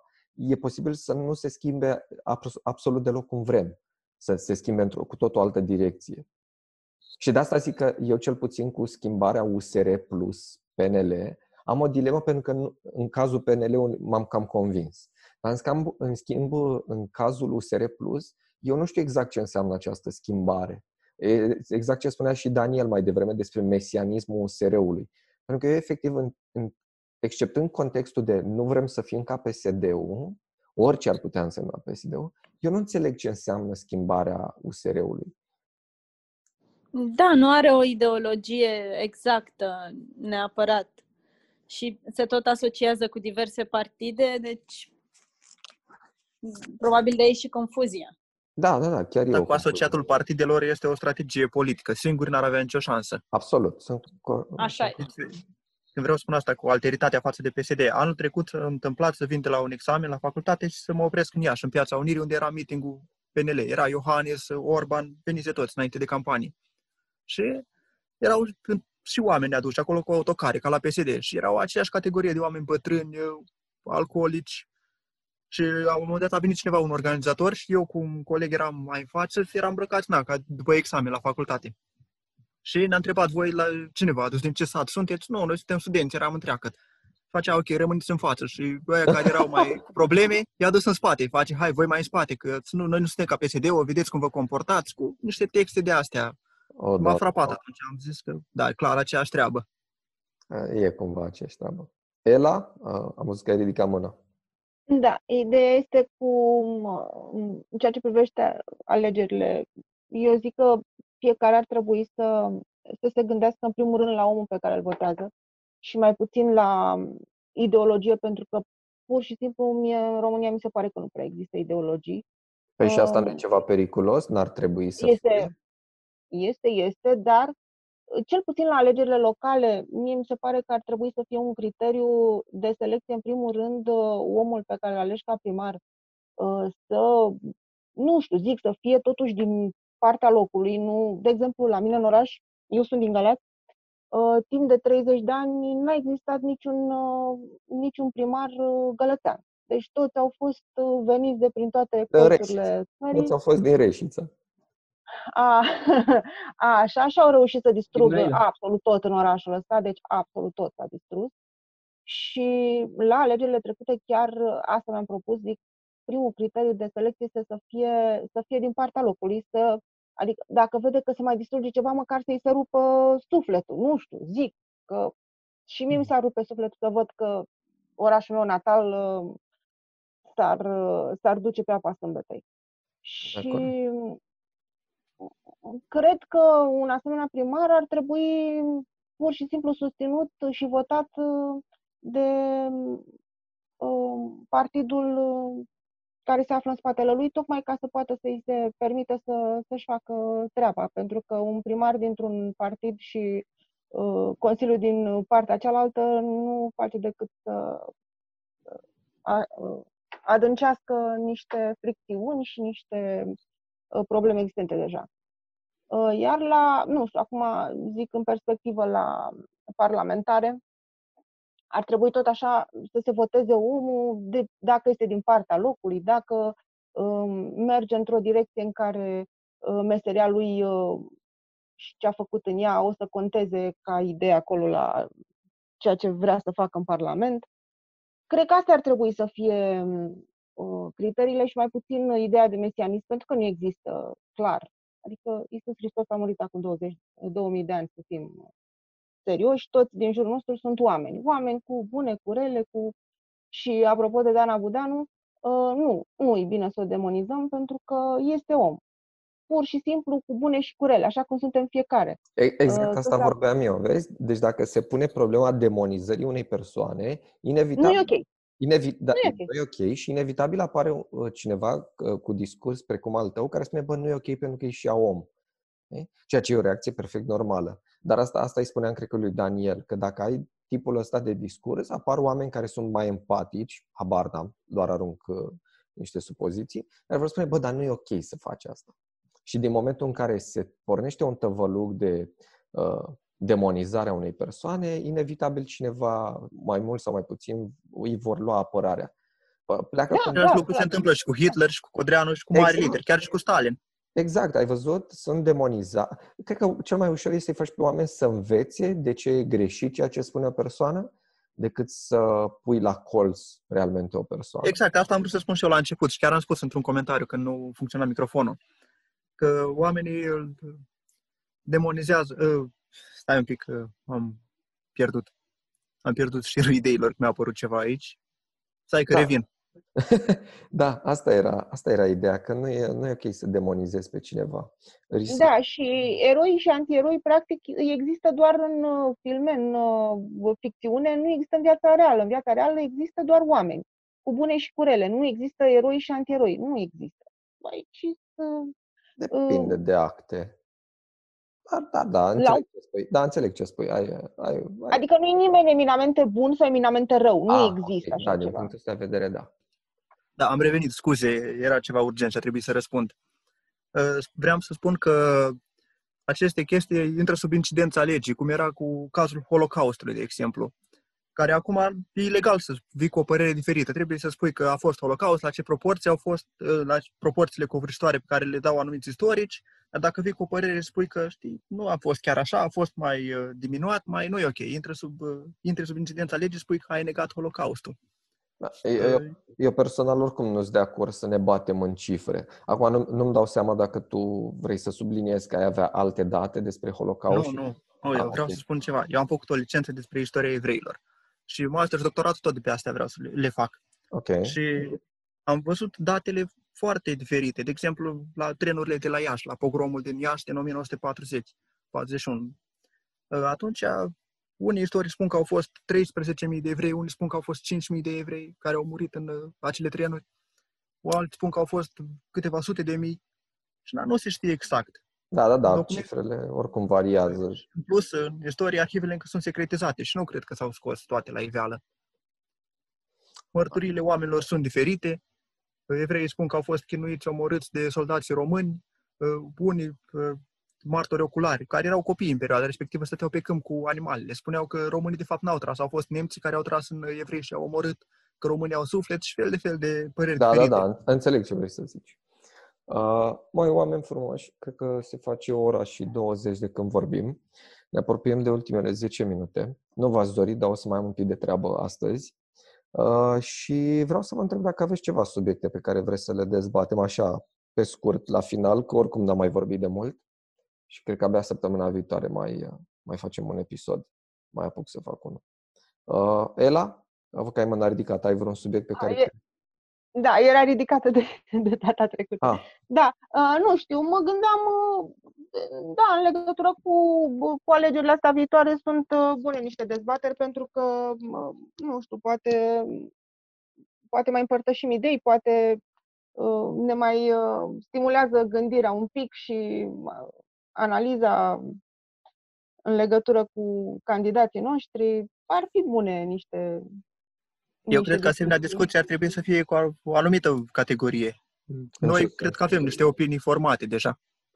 Mă, acum mie, da, mie, e foarte, mi-e foarte greu să străba, străpung uh, și cealaltă bulă, oricât de mult m-aș strădui. Poate, poate la un moment dat reușesc, uite, săptămâna viitoare o să pun așa o temă astfel încât să văd dacă reușesc să strângem pe Zoom, să fim și PSD, și USR, și PNL, și UDMR, și toate cele. Cred că este foarte greu. Cred că numai la televizor reușești să faci ceva de genul ăsta. Dar, uh, a, și oricum, Daniel, ca să, să răspund la întrebarea pe care n-ai pus-o, eu nu sunt convins. Eu în continuare sunt uh, în punctul în care nu-mi dau seama pe cine și de ce aș vota cu cineva. Cel mai apropiat ar fi Nicușor Dan, dar știu că Nicușor Dan vine la pachet cu altele și eu nu sunt de acord cu altele. Eu am o problemă la categoria Bun, și... pentru, pentru orașe, dar în mediul rural situația este complet diferită. În mediul rural, da. Asta... Eu sunt, te trăiesc în mediul rural și știu cum stau lucrurile. Cine are cei mai mulți bani face campania și se face campanie în stil vechi. Înainte să intri în cabina de votare, omul este luat și vezi cu cine trebuie să votezi, vezi unde pui ștampila, eventual n-a o bere, n-a trei mici, n-a un pachet de țigări, știi, pe, de, de la primarul X sau de la candidatul X, trebuie să votezi cu el. Da, da, da, corect. Și de asta avem PSD-izat. Tot, toată România rurală este PSD-izată. Da, și ca să-ți răspund uh, din nou la o altă întrebare, mi se pare că e PSD-izată și de primar PNL. Eventual, Asta, evident. Asta zic că mi se pare un pic uh, răutăcios să spunem deja că e PSD-izată, că ar trebui să folosim și un termen penelizat sau ceva, nu știu, să le găsim Mai este și problema traseismul politic. Hai, Se tocmai. mută de la stânga la dreapta. Păi tocmai, tocmai. Asta din nou... Da, păi cum am spus la început, asta este geneza partidelor. Uh, ele au fost făcute din FSN, au plecat toți, au, au infiltrat sau... oameni și dintr-o parte și din alta din securitate și au stricat uh, nu mai putem spune astăzi că PNL este partidul istoric, că nu mai are nicio treabă cu, nu are nicio ideologie, nimic, este doar un populism ceea ce face. Da, asta am remarcat.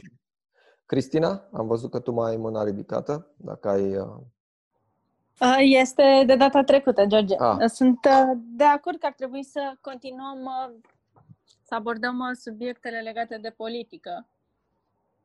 Pentru că sunt destul de, de importante, mai ales dacă am reușit într-adevăr să, să adunăm mai multe persoane din diverse spectre de, de partid. Ma, uite, eu o să încerc pentru data viitoare să-mi fac temele și uh, o să... Dar nici nu știu dacă pe grupulețul nostru pe Facebook avem și alegătorii ai PSD-ului. Mi-ar plăcea să cred că da. Mi s-ar părea interesant. Uh, o să întreb și poate și din cei care sau, se uită la acest episod de podcast și spun că vor vota cu firea, mi-ar plăcea să, să intre în viitorul episod de podcast să vorbim de ce ar vota unii cu firea, de ce unii ar vota cu PNL, de ce unii sunt pesediști. Eu personal trebuie să recunosc că uh, și eu cunosc oameni apropiați care votează cu PSD-ul și sunt de vârsta noastră, sunt mai tineri uh, și motivația lor este, bă, PSD-ul a și dat. Lucrurile sunt destul de simple. PSD-ul a și dat, probabil pretențiile lor nu sunt la fel de mari vis-a-vis Știi care de... este problema? Scuze că te întrerup. Scuze. Știi care este problema aici? Că oamenii sunt obișnuiți din perioada comunistă să le se dea. Asta este utopia socialismului, că omul trebuie să aibă totul, să îi se dea totul și el să nu mai facă nimic. Și adio o meritocrație, statul trebuie să se asigure casă, masă, loc de muncă. Da, de asta vezi, vedem asta mentalități. Iohannes nu face fabrici, că nu mărește salariul, că și așa mai departe. Din păcate au un preț pentru vot fiecare, dar... Da, corect. Uneori e un preț prea mic. Și hai să vă întreb dacă toți suntem puțini și cred că putem să facem asta repede, să vă întreb ce ați mai citit de curând. Uite, dacă vreți încep eu. Uh, eu n-am mai citit poezie, cred că din liceu. Nu cred că e un motiv de mândrie, pur și simplu nu m-am simțit foarte atras de ideea de a citi poezie în ultimii ani, dar la recomandare a cuiva de pe Facebook, și nu mi-aduc aminte exact a cui, uh, Laurențiu Ion, Corporația Norilor. Uh, o găsiți, uh, uite, vă trimit și acum un link de pe elefant.ro, dacă vă interesează, eu o las aici.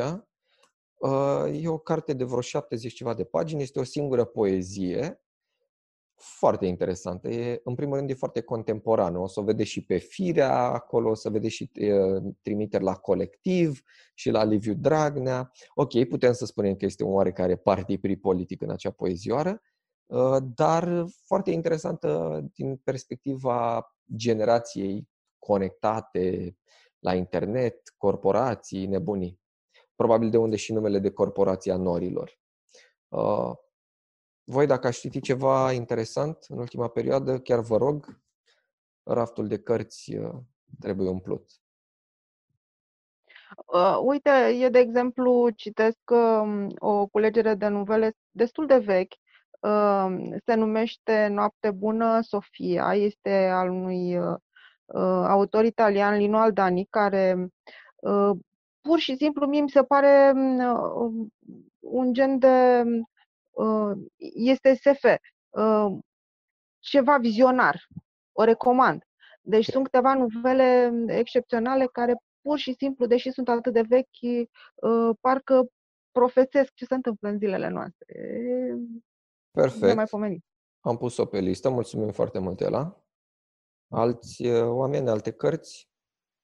Cora, cred că tu ai microfonul. Da. Eu uh, nu am carte, dar uh, este o piesă de teatru independent care okay. e mm, disponibilă până azi, până la ora 7, limite, se numește O să vă trimit link și e cum ar veni povestea unei profesoare și care are în clasă ei uh, un copil agresiv și uh, cum părinții încearcă să o mituiască că nu, că de fapt nu e agresiv, că a fost provocat și uh, e foarte fain făcută. Băi, sună foarte bine și uite, mă uit, văd că versurile sunt de Bobby Dumitraș, de la Fără Zahăr. Da, de la, da, da. A, ce tare, e foarte mișto, Bobby. E foarte fain. O să e azi disponibilă până la ora 7 și apoi am înțeles că va fi o discuție. A, din păcate, e... din păcate o să am stand-up azi, dar o să le dau un mail, poate reușesc să-i mai, să-i mai da. văd. E ureleul ăsta și trebuie doar să vă faceți cont și atât. Ok, mulțumim. Mulțumim de recomandare. Alte recomandări? Cărți, teatru? Hai să fim intelectual la final de...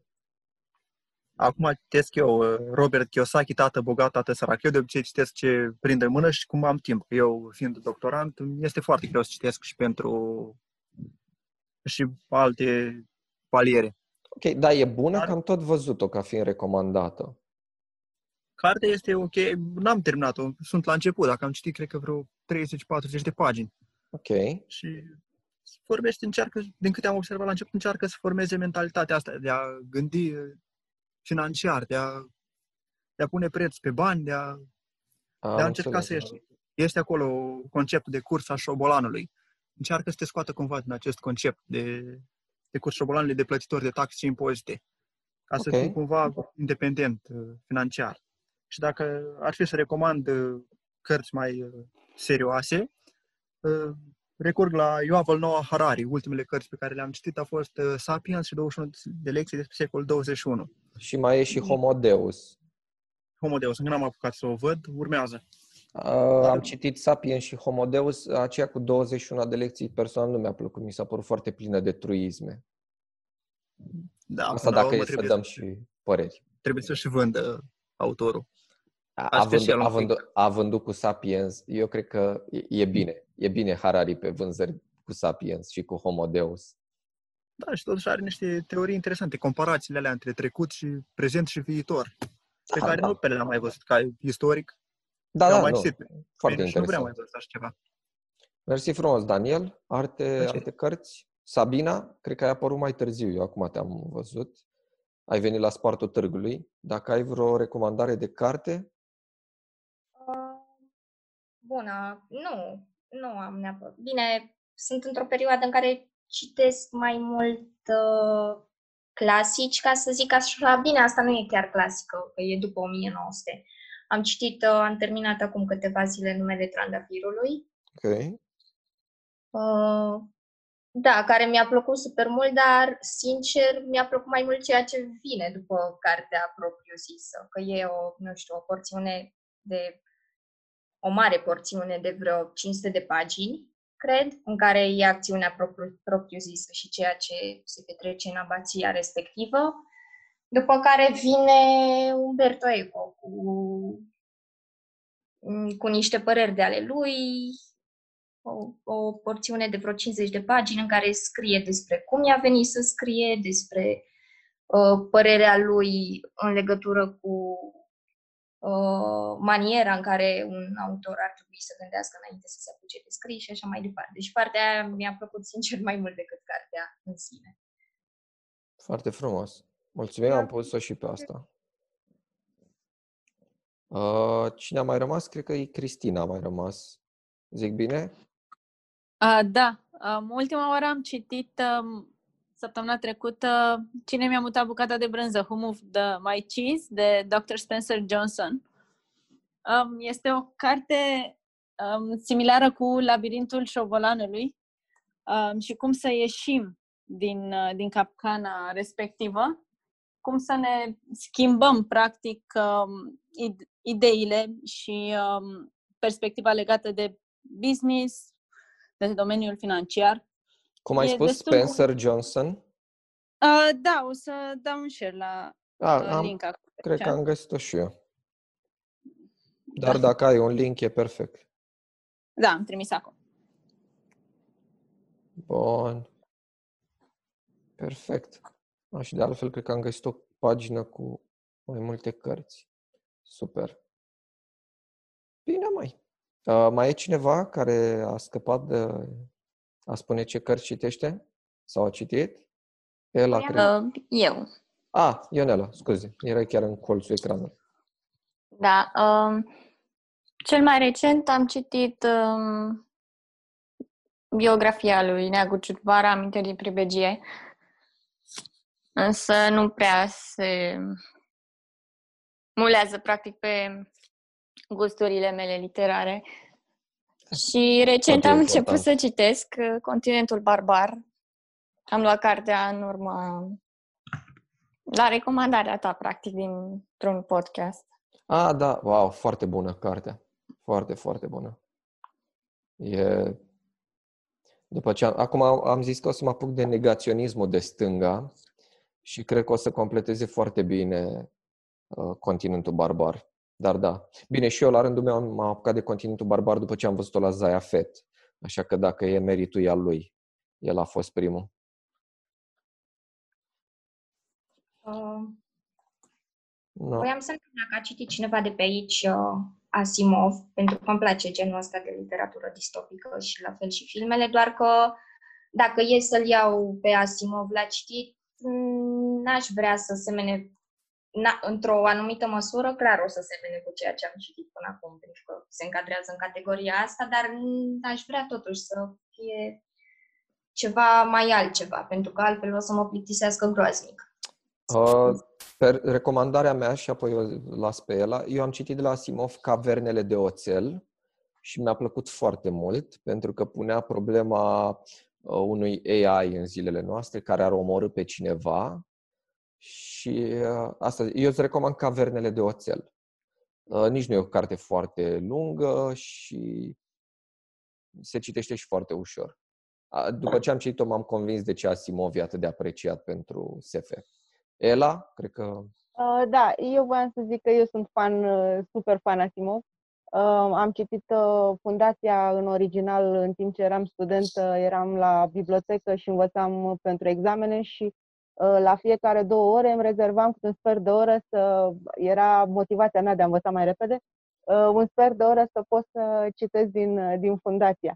Uh, excepțional uh, scriitor, excepțional, n-ai cum să te plictisești. Deci, crede-mă, n-ai cum să te plictisești. Cavernele de oțel și Soarele Gol, care iar este, este ceva vizionar, ultravizionar, este pur și simplu societatea spre care ne, ne chinuim noi acum să, să tindem. Bine, hai că o pun și Um, pe asta pe listă. La naiba, nu, o să am prea multe. Da, așa. Și uh, de asemenea, um, tot ce este Frank Herbert, Dune, iar Am citit excepțional. primul Deci, volum, primul volum. super, super. Deci Da. toată, Dar mă crezi că înțeleg de ce oamenii apreciază mai mult Star Wars decât Dune? E, Nu e, înțeleg, eu nu înțeleg, eu nu înțeleg. E mult mai, uh, da, bine, E mult mai antrenant. comercial, clar. E da, mult da. mai antrenant Star Wars. Dune e foarte... Trebuie să stai E să, foarte profund. Dune e foarte profund, foarte profund. trebuie să stai să decriptezi fiecare personaj, să vezi tipologiile de personalitate. Chestia asta ți este mult mai ușor livrată de Star Wars. Adică, Da, da. E, și ceva asemănător este fundația, iar tot, uh, tot legat de Asimov, um, Sfârșitul Eternității este iar uh, un fel de no, uh, novelă roman um, în care uh, mintea colosală a lui Asimov um, anulează practic um, um, expansiunea pe um, în, în uh, spațiu a omenirii și o programează în timp. Deci tot ce este tehnologie uh, de, uh, de lansare în spațiu se transformă în, cum să zic, um, călătorie în timp. Ah, ok. Bun. Deci trebuie Pur să mai și, și simplu, da. Ia, da, neapărat, neapărat. Dacă putem să înțelegem încotro ne îndreptăm. Dacă Mie... avem noroc. Dacă avem noroc. Da, da, chiar. Mai, vă mulțumesc frumos. Ați fost uh, minunați uh, și mi-a plăcut discuția. Sper să ne revedem și săptămâna viitoare, în funcție de timpul meu și al vostru. Oricum, dacă mai aveți sugestii de cărți, filme, teatru și chiar și subiecte, vă rog să le lăsați în grupulețul de pe Facebook. Acum facem asta și ne auzim uh, data viitoare. Vă mulțumesc okay. frumos! Uh, săptămâna ușoară! Pa, pa! Bun. Gata, am terminat și cu episodul ăsta de podcast. Hai că a fost drăguț. Am avut ceva de discutat. Nu mai așteptam să vorbim atât de mult despre politică, dar e cumva și un subiect uh, normal pentru perioada asta. Ne auzim uh, data viitoare cu alte cele și... Băi, ce bine a fost! Hai, pisicule, dă-te jos de pe mine. Atât.